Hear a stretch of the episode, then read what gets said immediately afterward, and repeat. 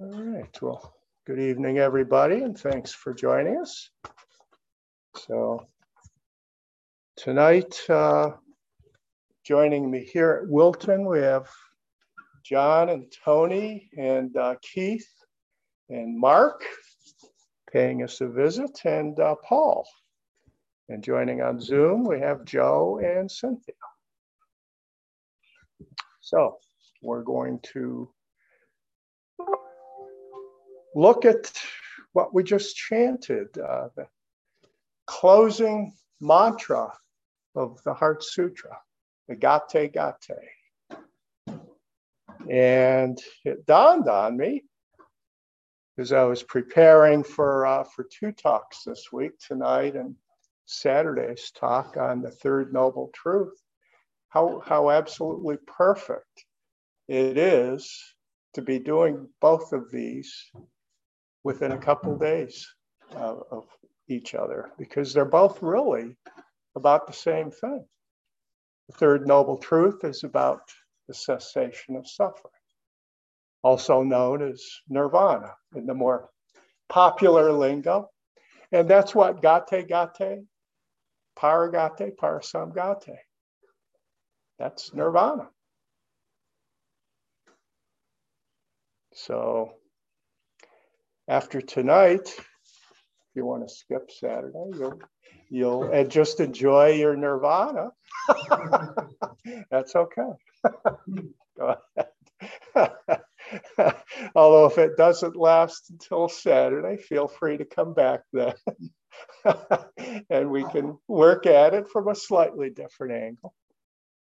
But they really are dealing Well, with. for those of us who still have ways to go toward be your You'll be there. you backsliders. All right. Fair enough. So, and and the first part of uh, tonight's talk about this, I'm going to be drawing as my principal resource, not the Kobun uh, talk, on this subject, but rather uh, from Red Pine's commentary on the Heart Sutra.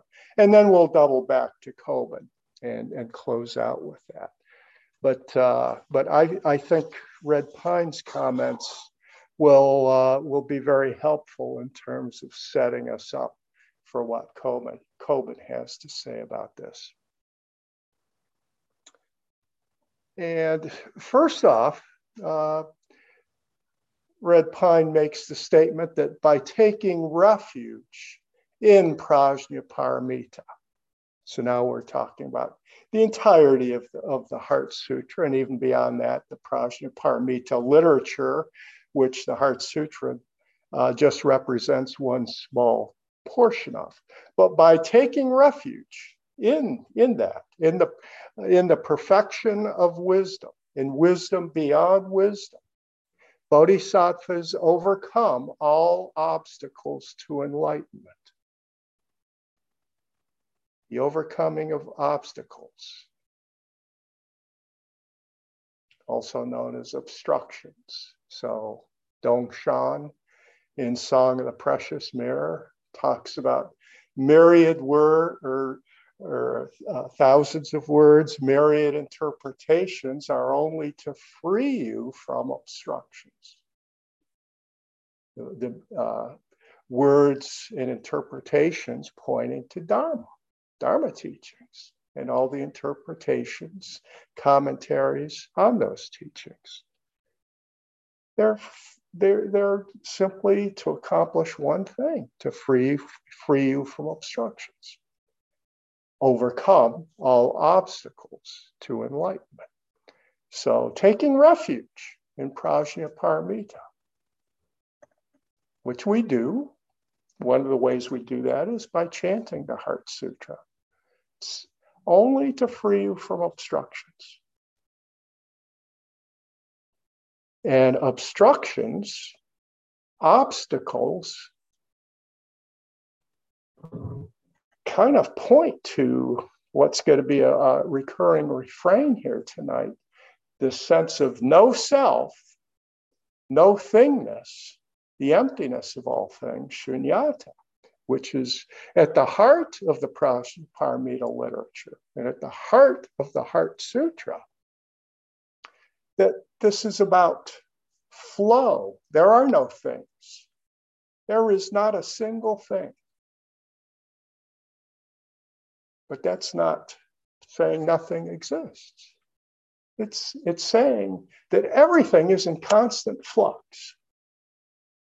We just simply don't perceive it that way. But yet, as modern science continues to delve deeper and deeper into this, our own sense of self, our own mental faculties are simply this rich networking that's constantly flowing. It's not a thing.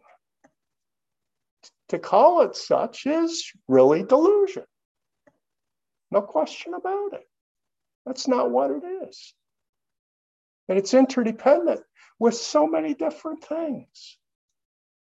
So when we talk about overcoming obstacles and, and removing obstructions, these are the obstacles and obstructions to seeing this flowing that represents our existence and the existence of all things. To overcome our deluded view of things, to actually see with the mind's eye, so to speak, the emptiness of all things. So, this mantra is pointing to that. Gate, gate. And as Red Pine goes on to say, this mantra involves no knowledge. You don't even have to study the, earlier part of the Heart Sutra or any of the other Prajnaparamita literature. This mantra leads beyond knowledge. So you could start right, right there.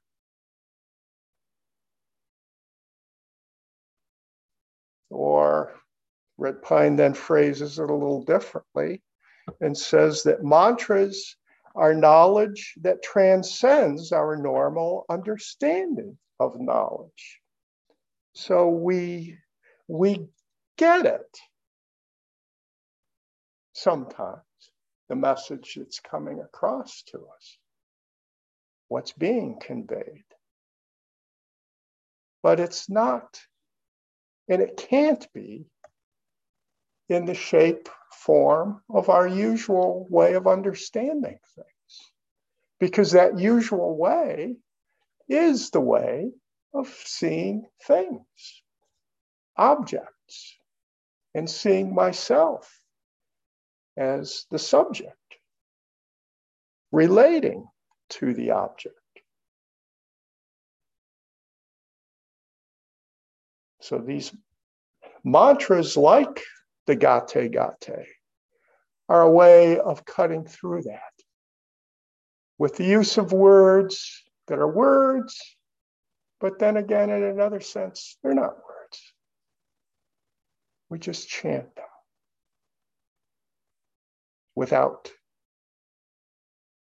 understanding them in the usual semantic way that we, we understand words. He says they're the creation, the, the mantras, they're the creation of beings in touch with the underlying vibrations of the mind and the keys that unlock its power through sympathetic harmonics. Sounds kind of new agey. but it also points in a more scientific vein to you know these underlying vibrations of the mind kind of like pulses electrical pulses and i think neuroscientists could plug into that in terms of what chanting does in terms of kind of an, an alignment, you might say, almost, of our central nervous system. And when we really merge with the chanting, we kind of feel that at a certain level. This mental alignment taking place, this samadhi like state.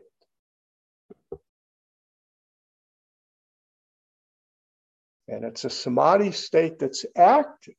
It's not just sitting still. Chanting is very active, but yet we become one with it, we merge with it. So these sympathetic harmonics, sympathetic in terms of, of their mutual response. Which can happen because of the clarity that, that arises from acts like chanting that allow us to merge into it. If we become distracted, then we're not chanting anymore. Our mind is elsewhere. And if we're chanting at a fast enough pace, and Paul had us going at a good clip, that was good. it's for it's to better enable us to appreciate this this harmonic attunement.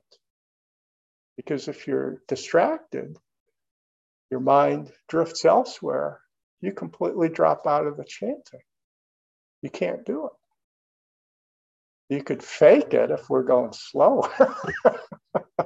but if we're going at a fast pace, you have to be right there in it,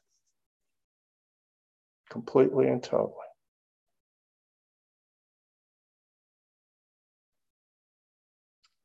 In touch with the underlying vibrations of the mind and the keys that unlock its power through sympathetic harmonics. The power to actually see things beyond what language can, can point out to us in its diluted way of operating.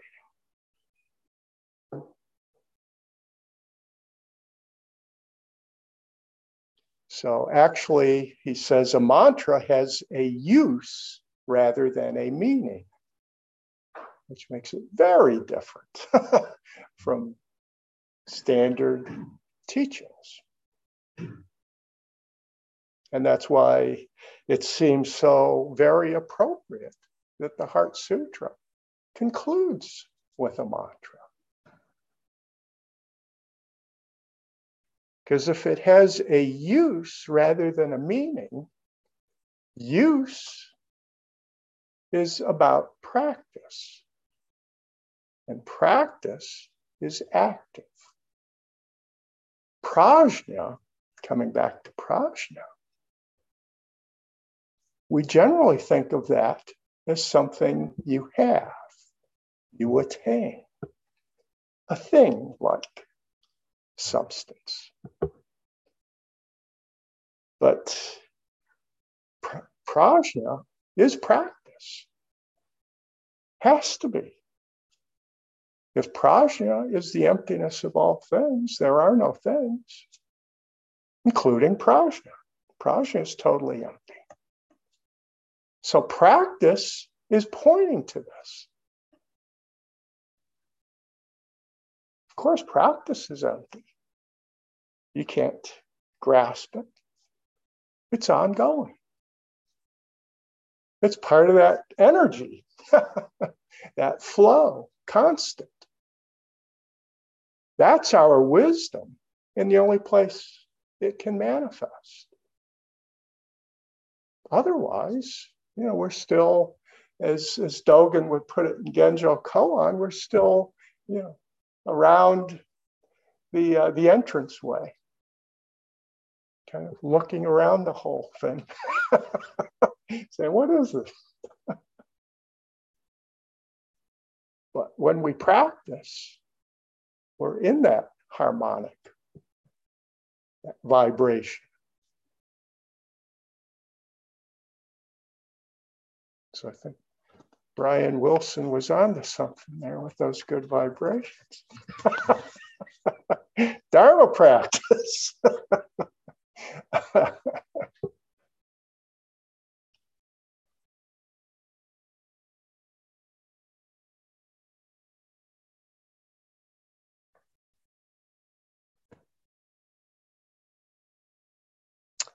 so this mantra contains the essential teaching of the Prajnaparamita. And also, and this is a beautiful way that Red Pine describes this. He, he, it also enables those who chant it to join the lineage of Buddhas who have their origin in this teaching. By merely understanding the meaning of this mantra, the mind is freed. And the only way we understand the meaning is by wholeheartedly chanting it. So when we do that, our Buddha nature is coming forth. Our prajna. Anuttara Samyak Sambodhi. Unsurpassed, complete, perfect enlightenment and it's active. It goes beyond words.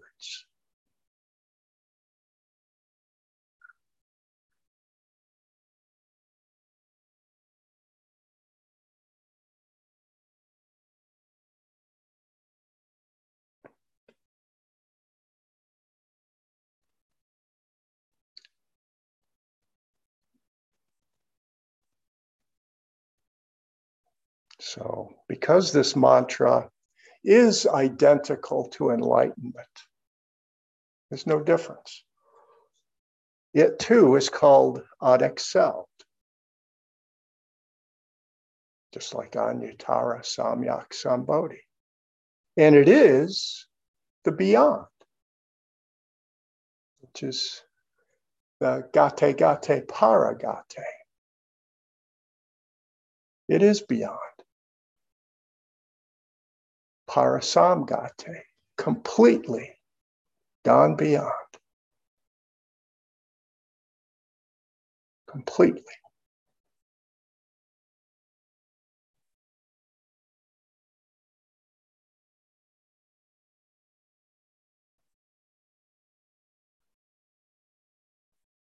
When the Buddha was asked, asked if he could suggest a comparison for Buddhahood this, this state that the, the Buddha had, had uh, realized, he pointed to the sky, unbounded, indivisible, and all pervasive. And that's our mind, basically pure and clear,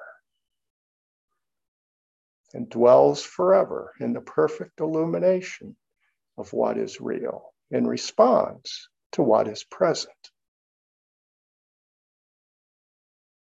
So, clarity, clarity of mind,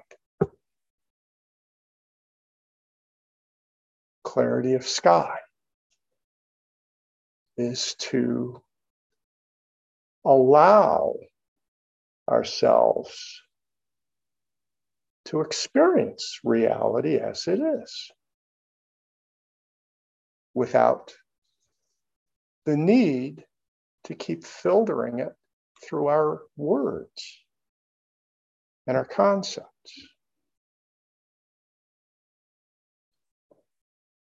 That we can truly go beyond. Because this is the mind's essential nature. It gets conditioned in other ways that creates suffering, which is what we've been looking at on our monthly in our monthly Jukai classes. The disturbed karmic mind that dwells in suffering. But based on the mind's essential nature, we can achieve, realize the third noble truth.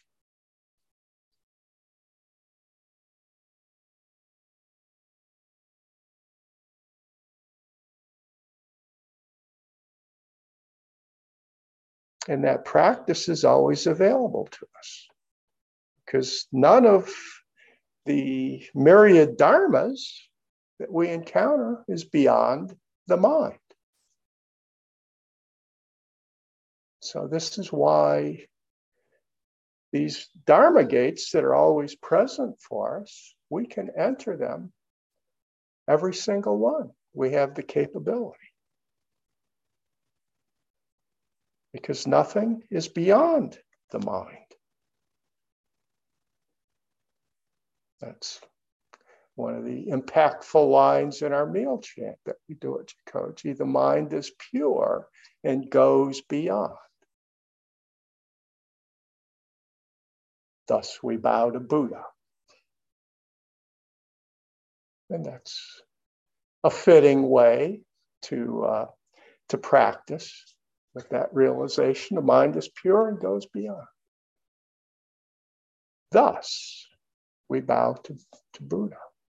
Thusness is just each moment, each experience, everything coming together to create that in this flow, radical interdependence.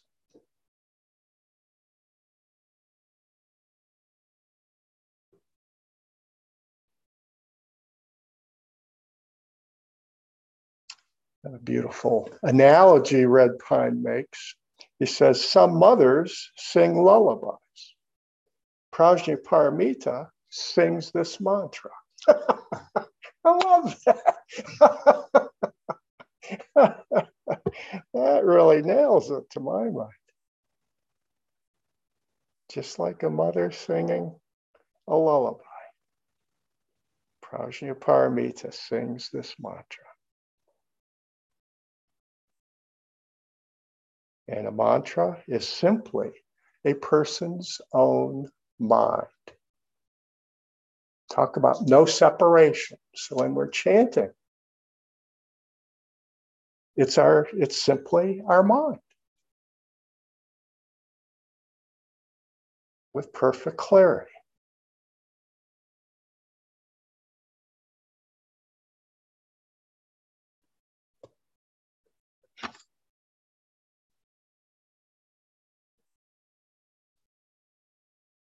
So the the word, kind of the, the key word that structures the whole mantra is para, as in paramita. So prajna paramita, prajna being wisdom, is wisdom beyond wisdom. So para gate is, is beyond. Gate, gate is just gone. Gone, gone, gone beyond. Then parasamgate, completely gone beyond. In our wholeness.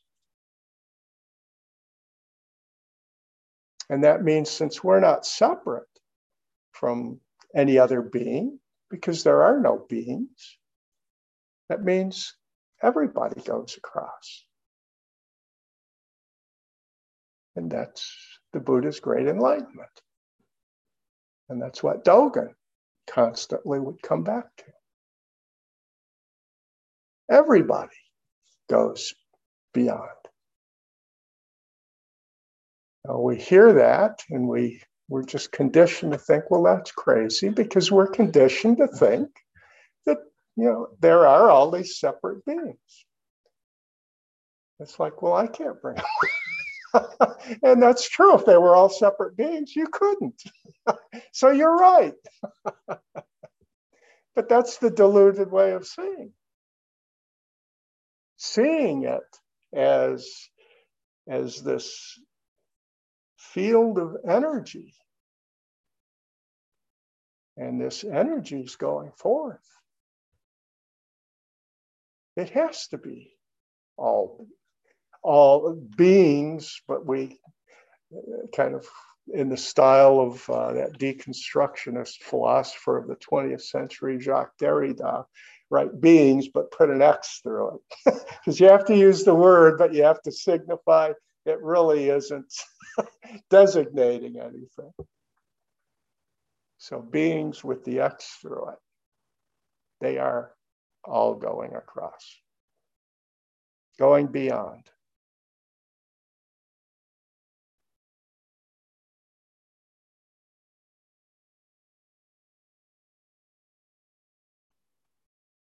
And when we come to that realization, the urgency of the practice all of a sudden is pretty elevated. You know, if it's just for me, well, you know, I can be pretty flippant about that. You know, well, let me check in with myself and see what I feel like doing. but if prajna is, is signifying this, this kind of understanding, then I mean, from, kind of have to do this.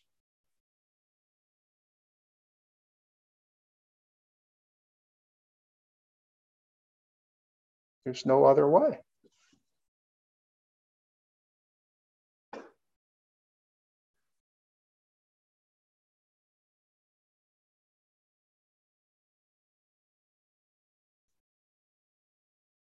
But then to, to start to close this out, the Red Pines piece to it at least, uh, he points out that uh, whatever it is, whatever it is, this teaching is beyond it, including itself. So the Heart Sutra in, in the course of it, the body of that text, it's deconstructing all the Buddhist teachings. Going beyond, going beyond the first turning of the wheel, the Four Noble Truths. It's going beyond the second turning, of which the Heart Sutra is part of. It's going beyond that. What Nagarjuna referred to as the emptiness of emptiness. He recognized that that would be the last thing people would find to, to hold on to that followed this path. Because it's ingrained in us to find something substantial that we can hold on to. But this notion of, of gone beyond, paragate, completely gone beyond all of the teachings. So it's not about this particular teaching or tradition or any of that. It's all empty. So when I say I have to be doing this, it's in this sense of, of thusness of how we approach our lives. And it could, as, as Mark can appreciate with his study of the interior castle, I could certainly see myself uh, just as wholeheartedly engaged in that style of Christianity. It's portable in that sense, it's not dependent upon any particular set of words, any particular set of stories. You know, we all have our stories. Christianity has some beautiful stories and parables. Buddhism does too.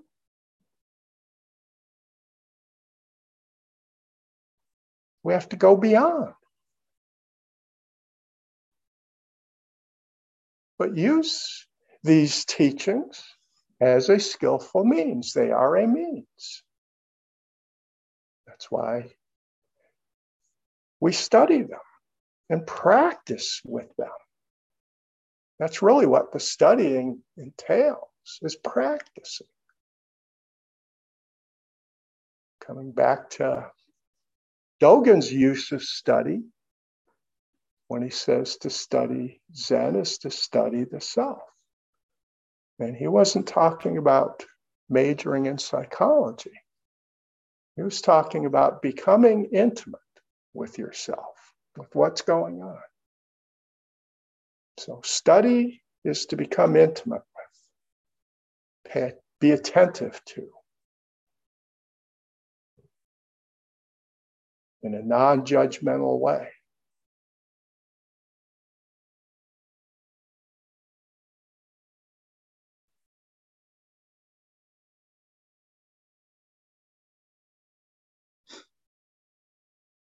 So, this closing mantra, the gate gate, going beyond language and all the categories in which language imprisons us. And in this fashion, can be seen, to use uh, Red Pine's words, it can be seen as leading us in into the womb of Prajnaparamita. This is a when we can go beyond all the categories in which language imprisons us. That's the gate, paragate, parasamgate, the end of the Heart Sutra. So the mantra's kind of like the secret language of Buddhas. That's it. It's not dependent upon one's level of understanding.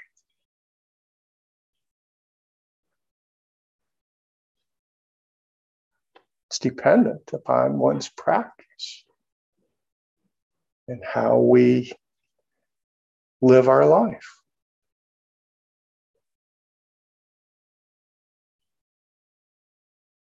So every time we chant,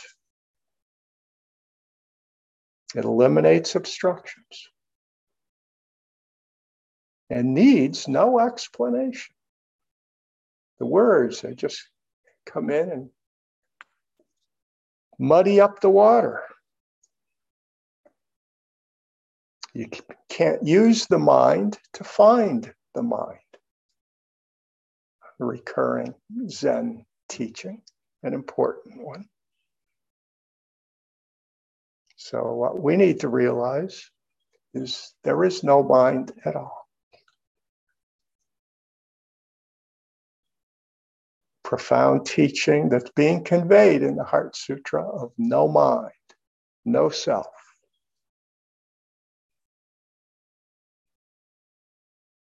No thinking, non thinking, Dogen Zazen, going beyond.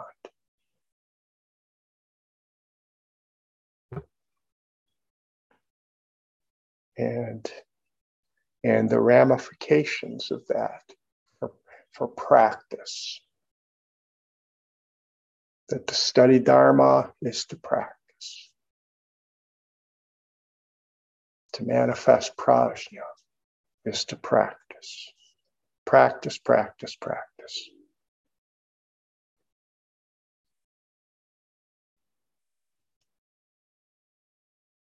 So that's the Red Pine piece to this. Now to turn to uh, to Kobun.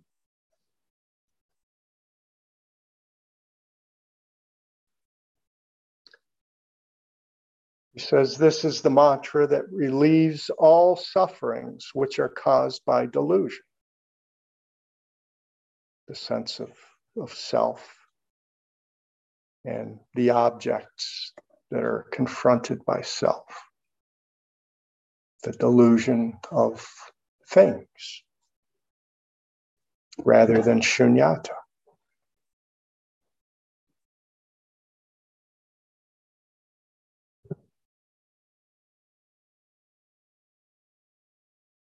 So, to begin to practice in a form where we are taking whatever we experience as this form of gate, gate, gone, gone, everything.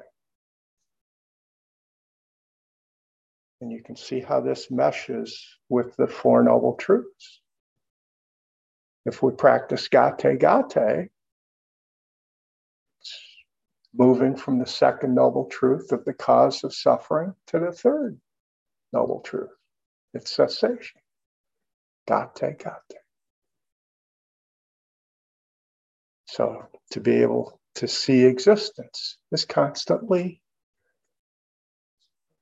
is with the sports of the season, uh, going, going, gone. That's kind of the call of existence. We're going to have uh, the commentator, the play by play for, for all of existence. Going, going, gone. Another constant. Whole world is filled with power hitters. going, going, gone.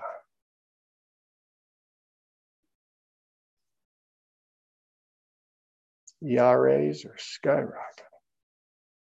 Can't keep it in the park. That's existence. So to be able to practice this gate, gate.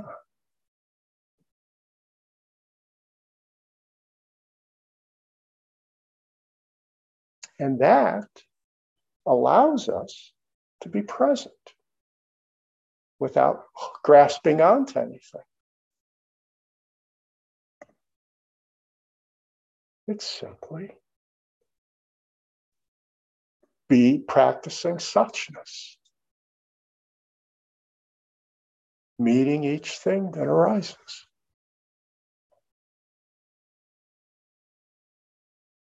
Without trying to to control it, tamper with it in a way that I want it to take, to care for.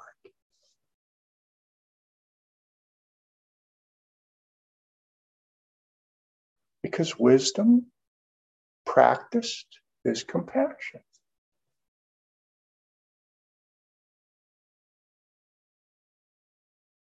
That's part of seeing this constant movement. Gone, gone.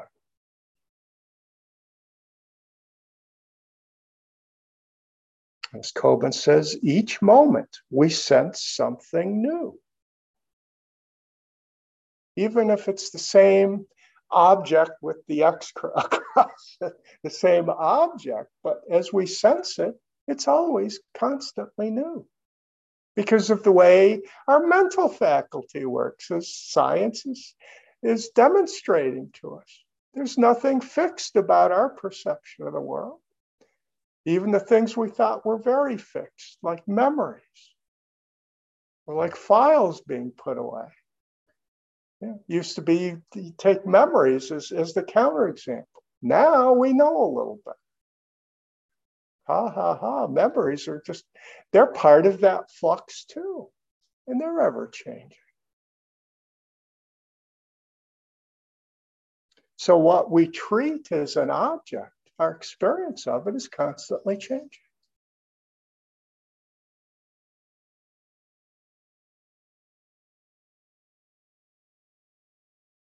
but we have to be paying attention to realize this, to see this.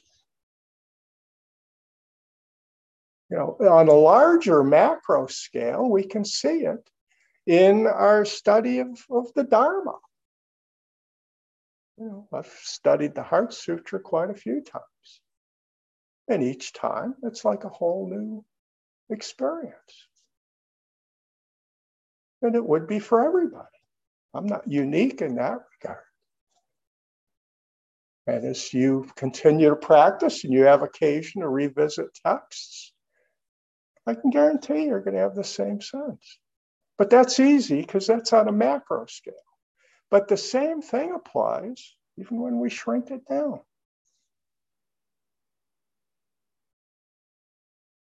Yeah. Pieces of music. Every time I hear them, it's a different experience.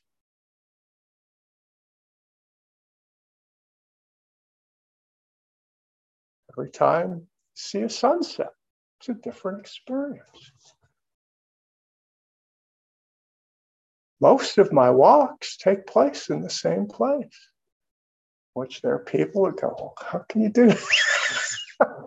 it's a different experience, believe it or not. It really and truly is. So it's not the same park.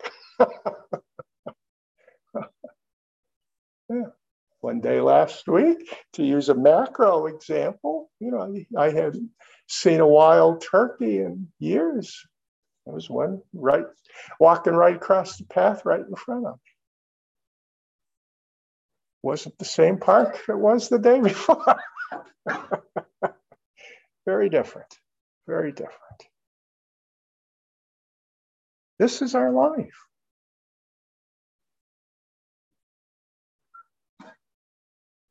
Each moment we sense something new.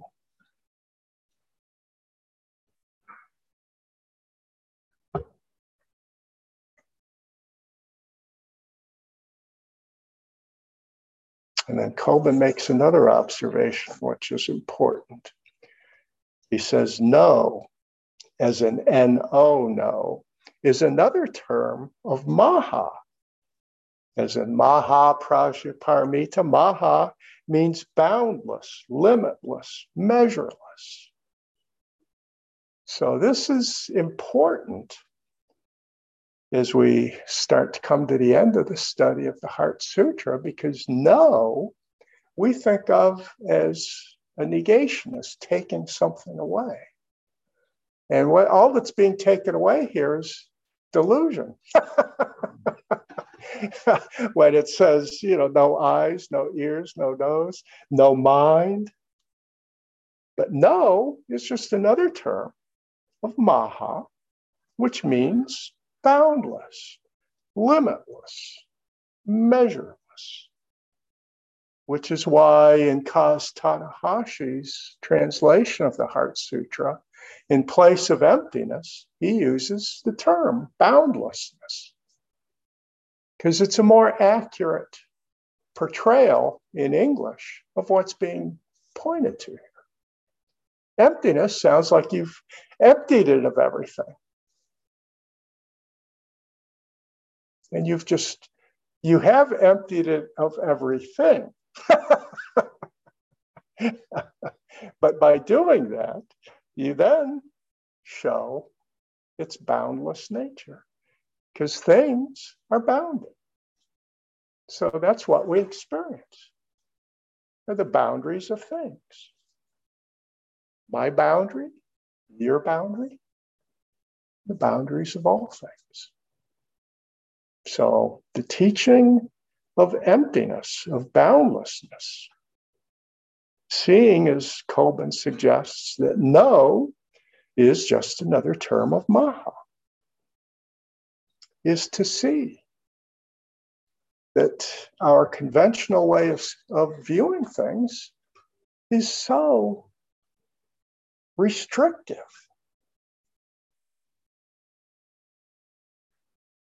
and that there's a more liberated way of living our lives and of seeing and re- responding to our experience.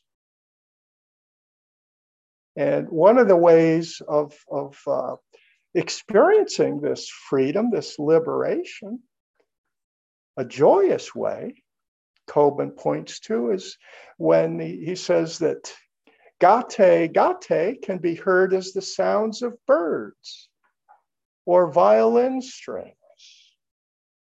or the snoring of a sleeping man. It's all around us. It's everywhere. It's not just in a chant.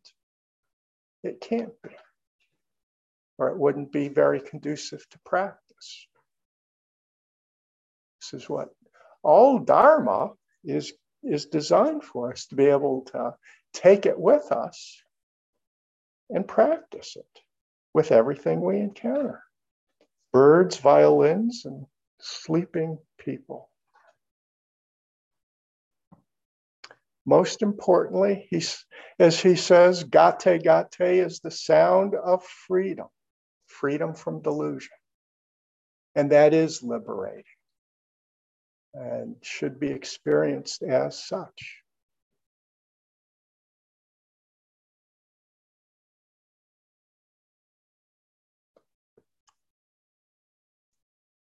So,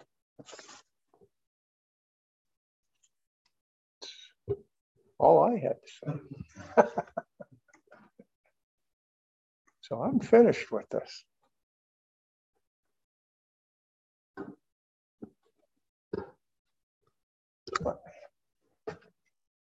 Plug in the speaker here.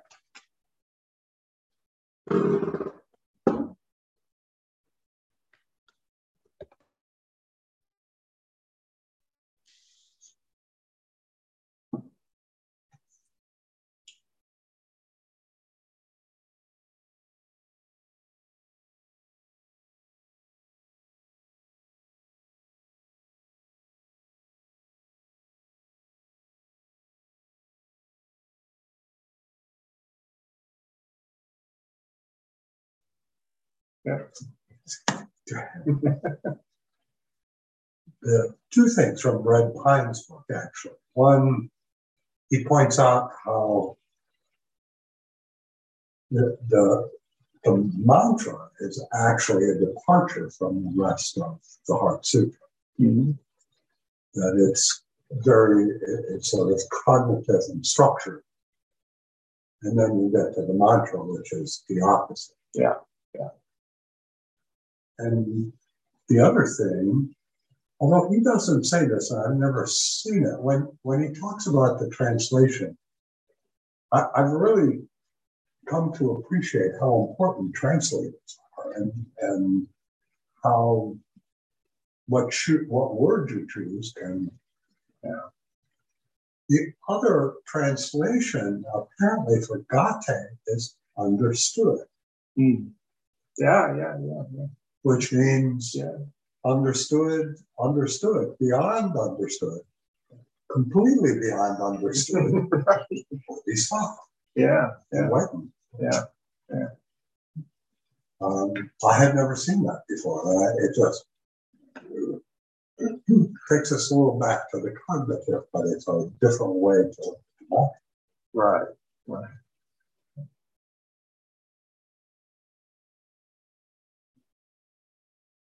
Yeah. Yeah, it's gone by its very nature. It's kind of this open ended. Yeah. it raises nothing, it does nothing but raise questions. Where to? Where from? What's gone? Who's yeah, yeah. And it doesn't have any of those. It just got take off. And so the same thing would apply to understood. That's what makes it so powerful. Whether it's it's gone or understood, it's that they're open-ended in that way. And if you just say understood, what? but this is beyond, that's why it ends with the beyond understanding. It's not an understanding of a what. Yeah, yeah. It's like it's gone. Well, where? Where'd it go?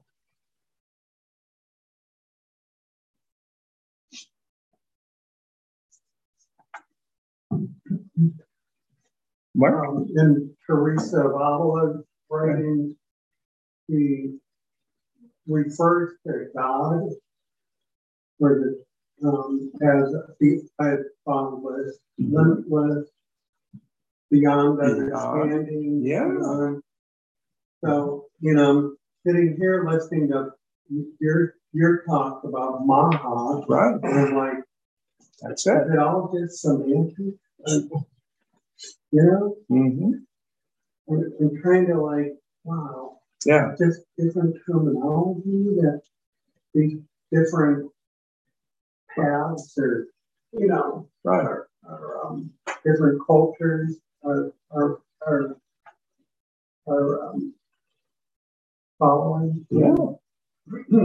But I mean, but to say but, but what uh, Catholicism struggled with and what makes uh, Saint Teresa an exceptional figure is because conventionally uh, practitioners get trapped by the words, by the things. So it takes uh, someone like a, a, a Saint Teresa to actually be able to go beyond which she clearly did. So what what's the difference between her and Dogen? yeah. I mean, I think they would have uh, dialogued just as easily as Merton and Buddhists like the Dalai Lama and Thich Nhat Hanh. Dogen and Saint Teresa, I think they would have they would have uh, off pretty well. Mm. Mean, he does refer to the soul as this, as this sort of, I don't know, like a everla- unique, everlasting, Yeah. individualistic Mm-hmm. entity Mm-hmm. that Buddhism doesn't really have that Right. Right. Yeah. In fact, it really it couldn't be Buddhism if it did, because I mean that really was uh, one of the core teachings of Buddha was on Atman, no soul. So what is the part of Buddhism that refers to reincarnation? Well, What is, what is, what's being yeah, that takes us well, well afield, but but uh, ju- just in a nutshell, uh, I, Buddhists, uh, very serious uh, practitioners uh, who have given a lot of contemplation to this, and they certainly see that conflict between soul, which Buddhism doesn't have, and they recognize that. But what's what reincarnation is pointing to, or rebirth, uh, would be more like uh, they might relate it to in physics the conservation of energy to see it in that light. So that's one way of getting uh, going beyond this sense of a soul, some fixed substance that gets reborn, but rather it's just a conservation of energy. And I mean, to a point, I, I I'm okay with that. It's just that uh, what happens with reincarnation and rebirth is people want to still have some sense of identity there. So for me, this this conservation of energy is more like uh, uh, was it green burials? I think they're referring to, which I think that's what I'm going to designate. I'd always stop, just like everybody else, reincarnation, but really, I mean, the continuation is just not to be locked up in a vault, but to actually be become part of the earth again pretty quickly. And uh, that's my conservation of energy and my sense of it. There's no identity to preserve. But but yeah, the, when I used to study uh, Tibetan on my own, but that was always a big stumbling block. Mhm. Because you know, the the lamas dictating where they're reborn. Like, you know, just they're just trying to hold on to their status and stature by naming where they're going to be reborn, and uh, it's just That's a big problem. Yeah, yeah. Well, you're not you're not alone there. I mean, even when I was doing hospice work, there was the Book of Living and Dying by Sogyal Rinpoche, and I tried twice. And it's like the first half of the book I I could get through real easy, but then it goes takes a much deeper dive into reincarnation. I just couldn't even work my way through it. As, as much as I wanted to, it's like, no, this is just I'm not I'm never gonna be there. Never ever. I just can't subscribe to that whole sense of identity. Which is to me, it's just carrying a sense of self.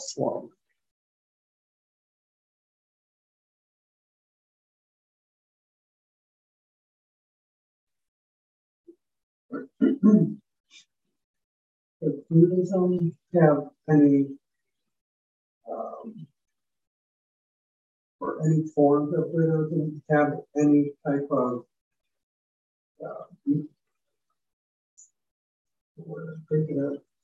not a, not a prayer for, but um, asking for mercy. Um, and like, that she, that's one thing in the book she does mention about mercy, like, this God that that's boundless, they have mercy on her. Mm-hmm. But I'm trying to think if there's any sort of equivalent, and maybe it's just the word mercy that you don't hear that, I don't, or at least I don't recall hearing that so much in our Buddhist study. Right. The concept of because it's sort of like asking this deity to have some sort of grace or mercy Right. on this individual Well, I mean, what Buddhism, soul. yeah, what Buddhism does have that I think relates to that is compassion, of course. Yeah. yeah. So I, I think, uh, So there's probably like a chant, the Avalokiteshvara. Is this Avalokiteshvara? yeah, That's the goddess of compassion. that's right. That's right. So do some Buddhists chant, you know, to, to Avalokiteshvara? Oh, absolutely. In Or- fact, when I when I was back in 2007, when I did a about a three week trip to China, just visiting, it was the name of the tour was following in Dogen's footsteps. So a lot of it was going to temples, the, the same temples that Dogen had visited back in uh, between 1223 and 1227 on his four year journey to China. But we did a couple of extra curricular Buddhist trips, and one of them was to an island that, of course, we had to uh, get there by boat, and the whole island was nothing but populated by temples honoring uh, Kuan Yin of Avalokiteshvara. So we we stayed there actually several days. And in several days, there's no way you could visit all the temples. so yeah, to answer your question, absolutely. Absolutely. And this is in a country where which had gone through Mao's cultural revolution, but Buddhism is, Is not like Island? Is it a big island? It's it's no, it's not that big. So I mean, it really is. Maybe it's well, like a Kelly's Island size wise. Yeah, I guess maybe that's. Still, you can fit a lot of uh, people on Kelly's Island. You could, you could exactly. You know? Maybe we could buy it up and convert it. We could create that. Buddhists across the world would come. Yeah, right. It'd still be a tourist trap. You can start- Saw keychains and exactly. statues, and Buddha t-shirts. Well, that'll cost me. You just get good, good karma. Selling the incense is a big money. Ah, And it's not these little sticks. I mean, they're big, She's. so the burners are all outside. But even at that, you stand back a, a bit.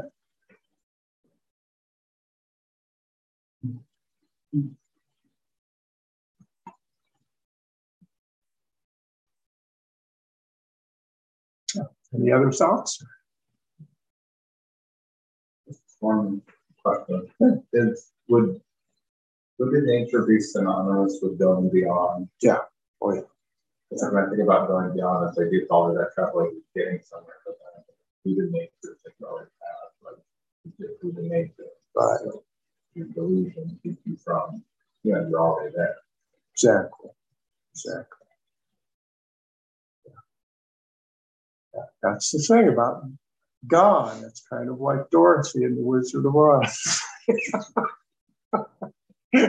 was always there.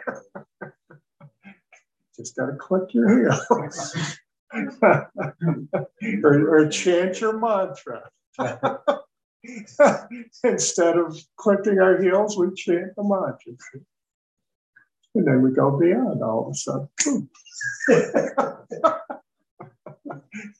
the Wizard of Buddha.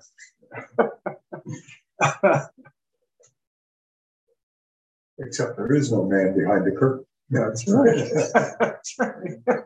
There's no curtain. There's no curtain. Yeah, the curtain was stirred. That's right.